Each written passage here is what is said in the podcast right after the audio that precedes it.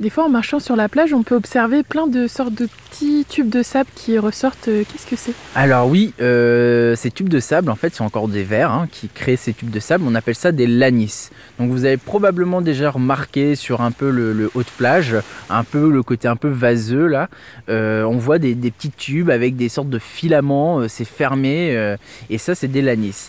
mais des fois, à certains endroits, quand les facteurs les favorisent, ça crée carrément des banquettes. Donc pareil il faut imaginer des milliards de tubes là euh, sur quelques mètres euh, carrés qui viennent en fait créer de la sédimentation. Et euh, dans ces banquettes de l'anis, c'est une nurserie pour les coques notamment. en baie du Mont-Saint-Michel, ils ont déjà trouvé 8000 larves de coques au sein de 1 mètre carré de banquette de l'anis.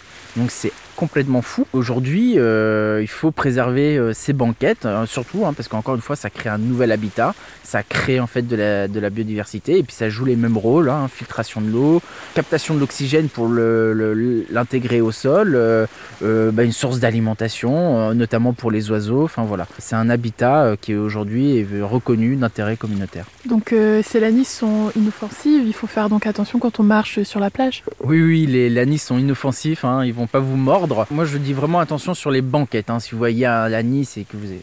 Mais euh, vraiment, quand vous voyez des banquettes, ne pas marcher dessus.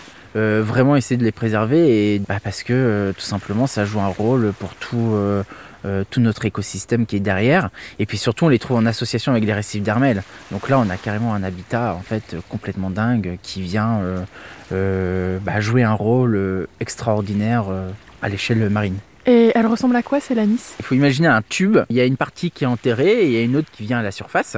Et euh, au bout de ce tube de sable, il y a des sortes de filaments également. Euh, ces filaments qui ressemblent un peu, euh, on va dire, un arbre mort. Et donc du coup, quand c'est la marée descendante basse, bah, c'est fermé. Et quand la marée remonte, hop, elle ouvre ces filaments et le verre sort de son tube pour venir essayer de capter le plancton et notamment le phytoplancton pour s'en nourrir.